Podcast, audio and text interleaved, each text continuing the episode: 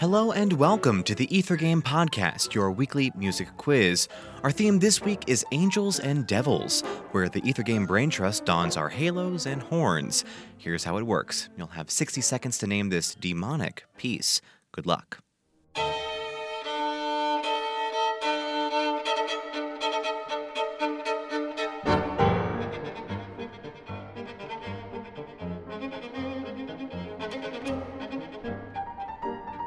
Here's a hint Disco of Death.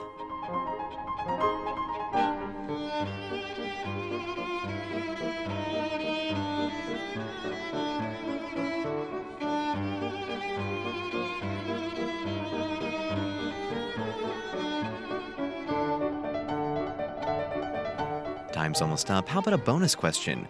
What was the devilish interval heard at the opening of this excerpt?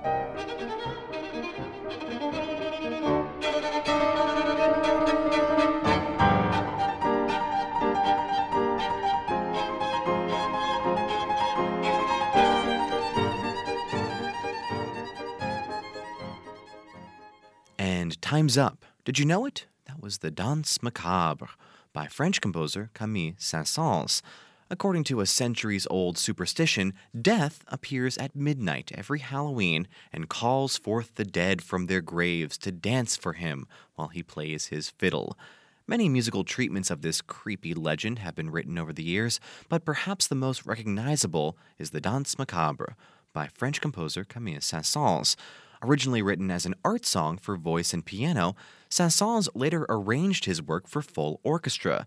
The opening violin solo, representing death and his fiddle, incorporates the tritone, a jarring musical interval that has long been associated with the music of the devil. Saint-Saëns also brings the xylophone into this work to depict the rattling of the skeletons as they dance throughout the graveyard. We'll have more devilish and angelic pieces like this one on our Angels and Devils episode of Ether Game this Tuesday. Here's your teaser for that show.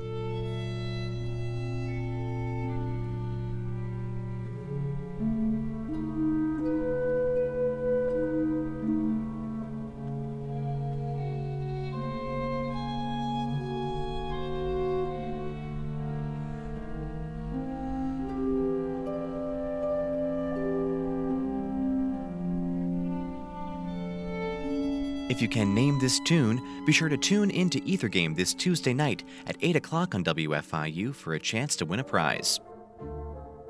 For WFIU's Ether Game podcast, I'm Mark Chilla, and thanks for playing along.